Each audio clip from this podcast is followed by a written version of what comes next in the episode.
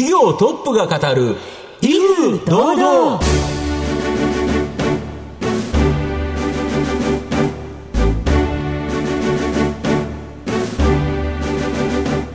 毎度相場の福の神こと藤本信之です。アシスタントの飯村美希です。この番組は巷で話題の気になる企業トップをお招きして番組の指揮者的役割である財産ネット企業調査部長藤本信之さんが独特のタクトさばきでゲストの人となりを楽しく奏でて紹介していく企業情報番組です。なんとこの威風堂々150回目でございます。長くありがとうございます。続きましたね皆さん本当、はい、皆さんのおかげでございます、はい、ありがとうございます。たくさんの社長のお話聞かせていただいているこの番組ですが、はい、今日もどうぞ皆さん番組最後までお楽しみください。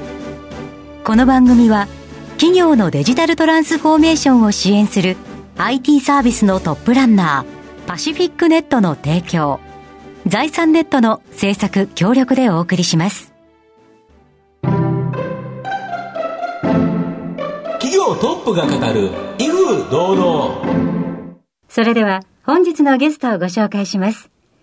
証券コード3393東証プライム上場スターティアホールディングス株式会社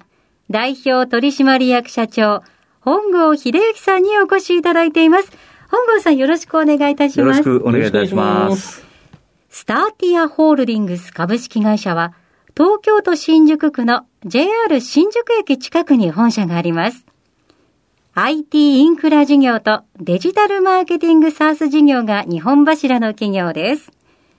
それでは本郷さんの方からも簡単に御社のことを教えてください。えー、2つの事業、IT インフラ事業の方なんですが、まあ主に中小企業向けにですね、えー、SI 的なお仕事、あるいはサーバー、ネットワーク、それから応益、こういったものを販売、保守、サポートさせていただく事業、これが一つですね。それからもう一つは、昨今よくデジバン、デジバンって言われますけれども、はい、マーケティングオートメーションツール、あるいは CMS といったウェブサイトを中心としてですね、どうやっていかに人材不足の中で、ウェブサイトを有効に使って顧客を育てていって売上まで伸ばすというような形、こういったトータル的なサービス、デジタルマーケティング事業、この2つを主なね、えー、事業としてやらせていただいております。はい、ありがとうございます。また後ほど事業内容についてはじっくりと伺ってまいりますが、まずは本郷さんの自己紹介を兼ねまして、しばし質問にお付き合いいただければと思いますので、どうぞよろしくお願いいたします。ます。では本郷さん、生年月日を教えてください。昭和41年5月1日でございます。はい、現在、おいくつでいらっしゃいますでしょうか ?56 歳です。はい。ご出身はどちらでしょうか？熊本県の長洲町というですね、非常にちっちゃな町で生まれてます。はいはい子供の頃ご両親のご職業は何だったでしょうか？え父はずっとですねちっちゃい町だったんですけども、はい、まあ唯一と言っていいほどちっちゃいあの町の中での進学塾をですねずっと数十年にわたってやっておりましたでは同級生も通ってるっていうふうそうですね。私自身ももちろんですけども、はい、大体中学生の8割ぐらいは通ってたんで。結構ですね。ほとんどじゃないですか。そうですね。ご進学が、あの、ホテルの専門学校だったと伺ったんですが、はい、そうですね。なぜそこを選ばれたんでしょうか？いや、もう、ともかくその、ちっちゃい町だったので、はい、嫌でですね、あの、もう、海外とか行きたいと。で、海外行くんだったらホテルマンがいいだろうと。はい、いうことで、ホテルの専門学校に、えー、進んだというところですかね。アルバイトもホテル関係のなされたんですそうですね。もうずっと、その昼間はホテルの専門学校で、夜は、はい、えー、夜間のですね、はい、ベルボーイを、上智大学のすぐ隣のニューオータニ、はい、あそこでずっと夜ですね。なんか学びが多そうですね、ホテルのお仕事。まあ、そうですね。でも、最初の、えー、ご就職先というのは、ホテルではなかったんですよね。はい、もう、そうですね。はい、まあ大体世の中が見えたというかですね、もう、やっぱ学歴社会ですから、当然ね、専門学校では即戦力になって就職はできるんでしょうけれども、はい、あまりこう、上がですね、望めないっていうんですかね、まあそこでまあ見えてしまったんですよね。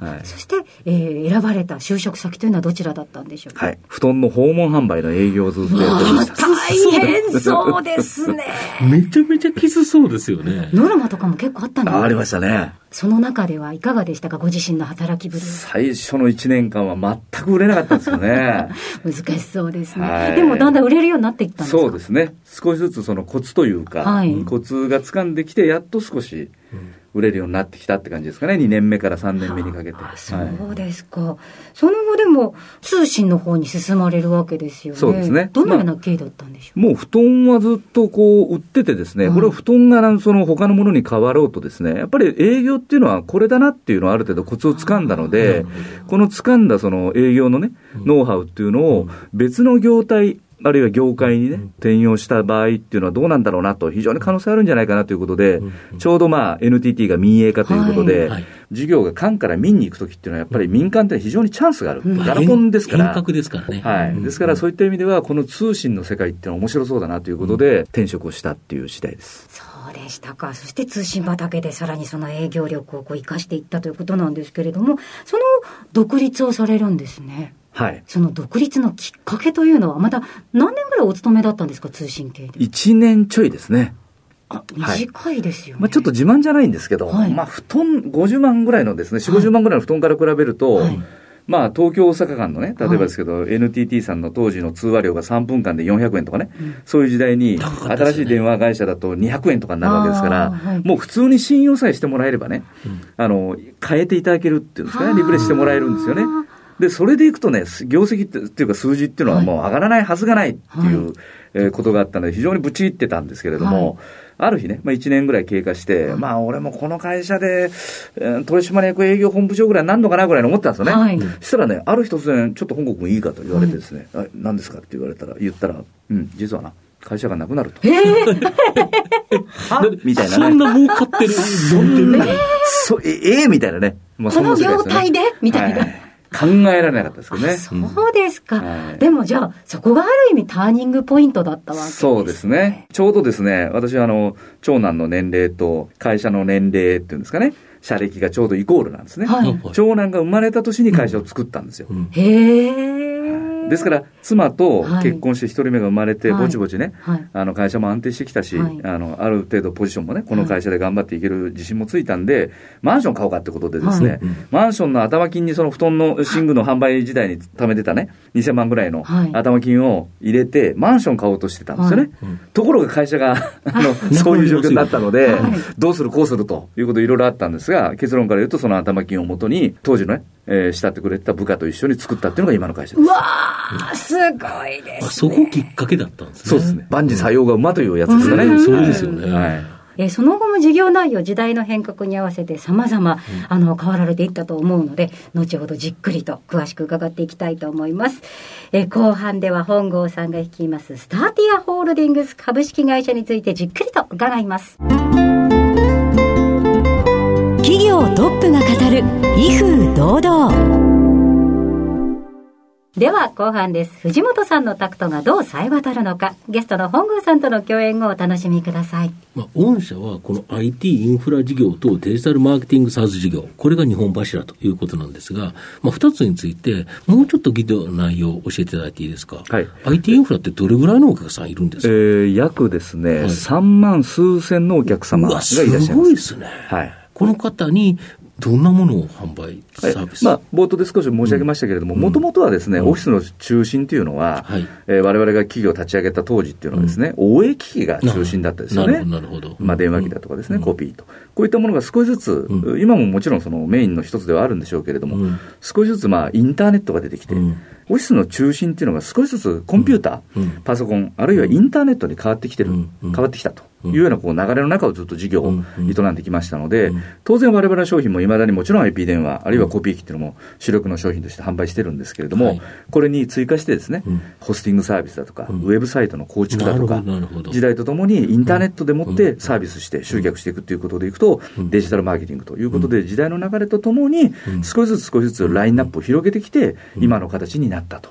いうところです。なるほど。御社の場合は、その数多いお客様に対して、企業が必要としているもの、まあ、これを見つけて、まあ、売っていくという形になるわけですか？そうですね。はい。あとデジタルマーケティング、やはりその非常にですね、重要かと思うんですけど、クラウドサーカスというブランド名で、テレビ CM、あの、指原さんの CM とか、すごくユニークで、よく見るんですけど、はい、やっぱりこれ勝負どころだなと。うん、で、日本のね、170万社、180万社ある企業の中の99.8%って中小企業なんですね。そうですよね。で、中小企企業って、日本って OECD の中でも、うん、えー、生産性の低さでは、もうダントツ低い、ね、まあ、そうですよね。はい、一人当たりのね、えー、GDP なんかでもね、非常に低いということ、これ生産性がすべてで、生産性っていうところでいくとですね、すべてではないですが、ある一定以上の方々、中小企業の社長様が、実は IT 音痴、あるいはあまり IT に対する理解がない。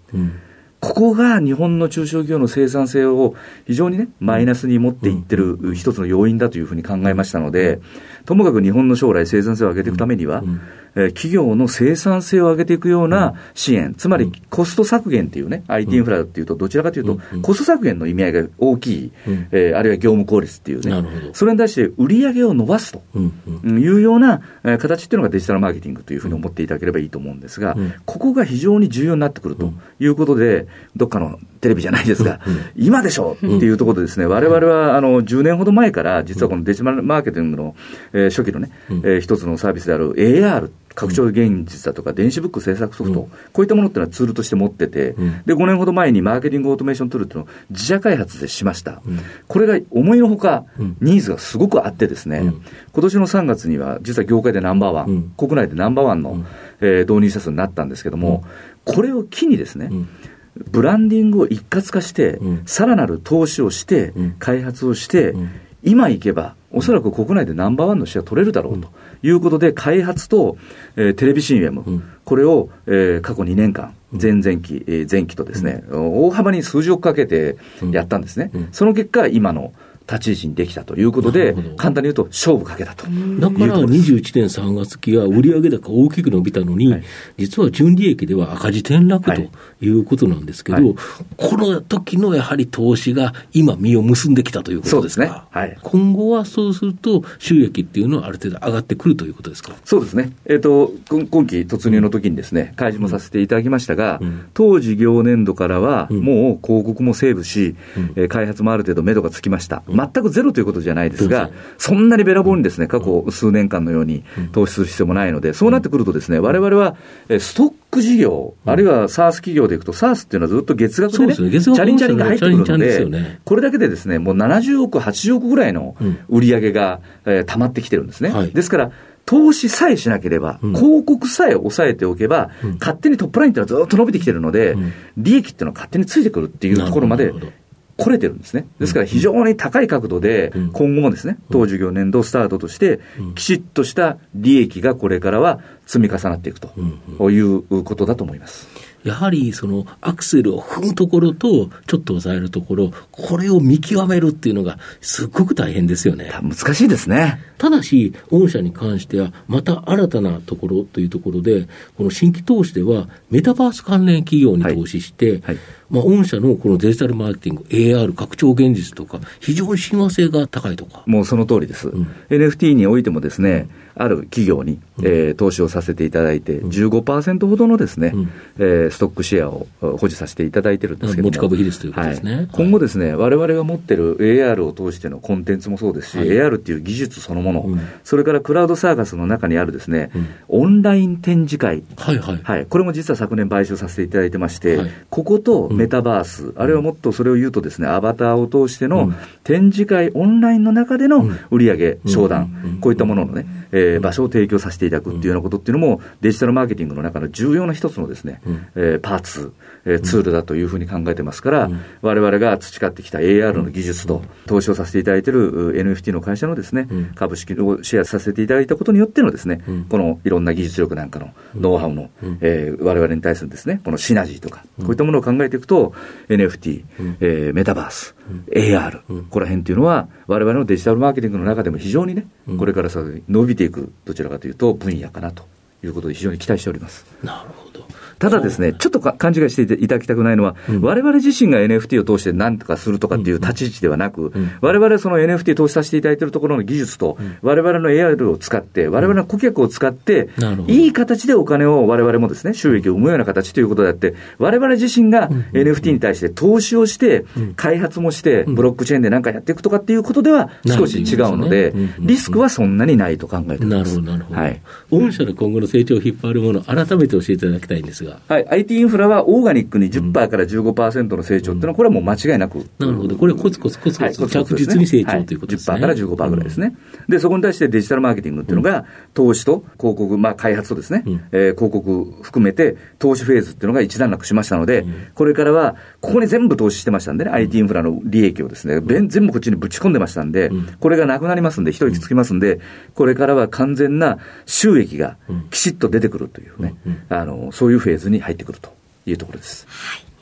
えー、さあ、では藤本さん、最後の質問をお願いします。あなたの心に残る四字熟語を教えていただきたいんですが。温故知新。はい。この言葉かなと。うん。はい。思いました。なぜ選ばれましたか？そうですね。我々のこの業界がそういうことを多分選ばせたのかもしれませんけれども、テクノロジーっていうのはもう終わりがないんですよね。まあ、そりそうです、ね、際限なくずっと新しいテクノロジーっていくんですよね。ですからそれとともにお金の取り方、例えば売り切りから、えー、例えば SARS モデルにね、えー、変わってきたと。チャリンチャリンのですね、ストックだとか SARS モデルになったりと。いうことで、あの、そこってすごくテクノロジーとともに変わっていくんですね。ただし、UX、UI、お客様視点、お客様を大事にする、長いお客様との付き合いっていうのは、近江商人のね、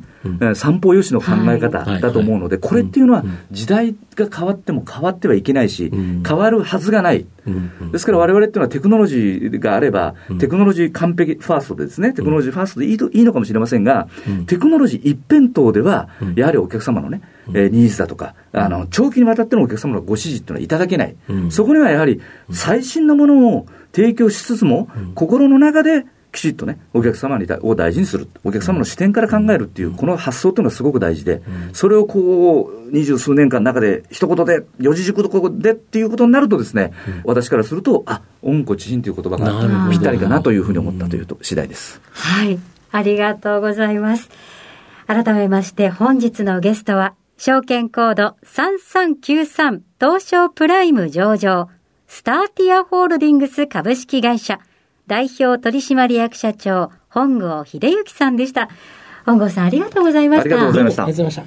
した。企業トップが語る威風堂々。